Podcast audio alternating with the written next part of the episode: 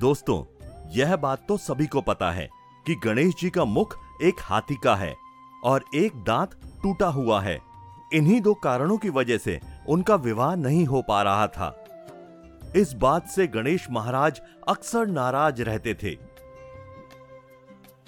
एक दिन, एक देवता के आग्रह पर बिंदायक जी उनके विवाह में अपनी उपस्थिति दर्शाने गए थे।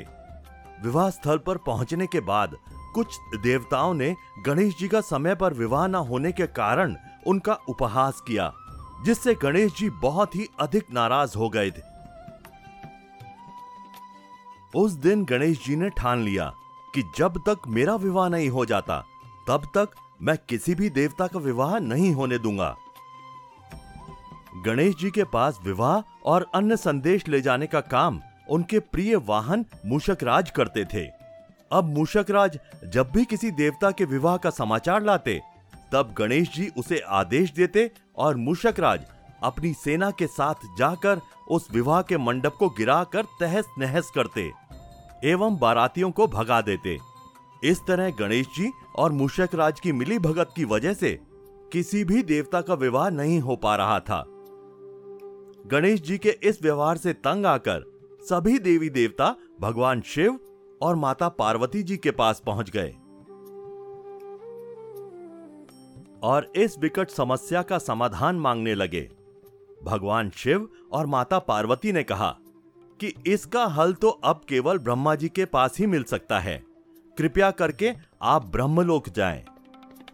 माता पार्वती और महादेव को प्रणाम करके सभी देवी देवता ब्रह्मा जी के पास प्रकट हुए।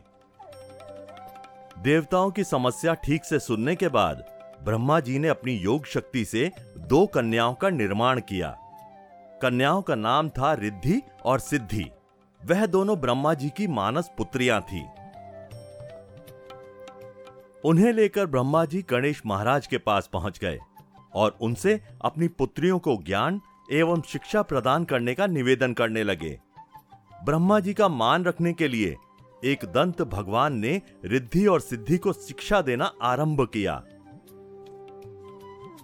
फिर उस दिन के बाद, जब भी मूषक राज किसी विवाह की खबर लाते, तब रिद्धि और सिद्धि गणेश जी को अपनी बातों में उलझा कर रखती। इस तरह गणेश जी का ध्यान किसी और विषय पर रहता और दूसरी तरफ़ देवताओं का विवाह संपन्न हो जाता।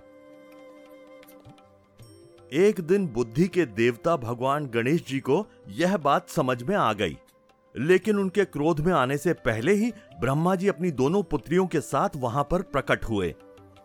रिद्धि और सिद्धि को सामने देखकर गणेश जी का क्रोध बढ़ने लगा। किंतु बिंदायक जी के मुख से कोई शब्द निकले इससे पहले ही भगवान ब्रह्मदेव जी ने कहा, गणेश जी, आपने स्वयं ही मेरी दोनों पुत्रियों को शिक्षा दी है, और अब मुझे उन दोनों के विवाह योग्य कोई वर नहीं मिल रहा। मेरी आपसे विनती है कि आप ही रिद्धि और सिद्धि से विवाह करके मुझे धन्य कीजिए। परम पिता ब्रह्मदेव की शांत वाणी सुनकर गणेश जी का क्रोध शांत हो गया और वह उस विवाह प्रस्ताव के लिए हँसी खुशी राज़ी हो गए। विवाह के बाद अपनी दोनों पत्नियों से उन्हें दो पुत्र प्राप्त हुए, जिनका नाम रखा गया शुभ और लाभ। यही थी गणेश जी के विवाह की कथा।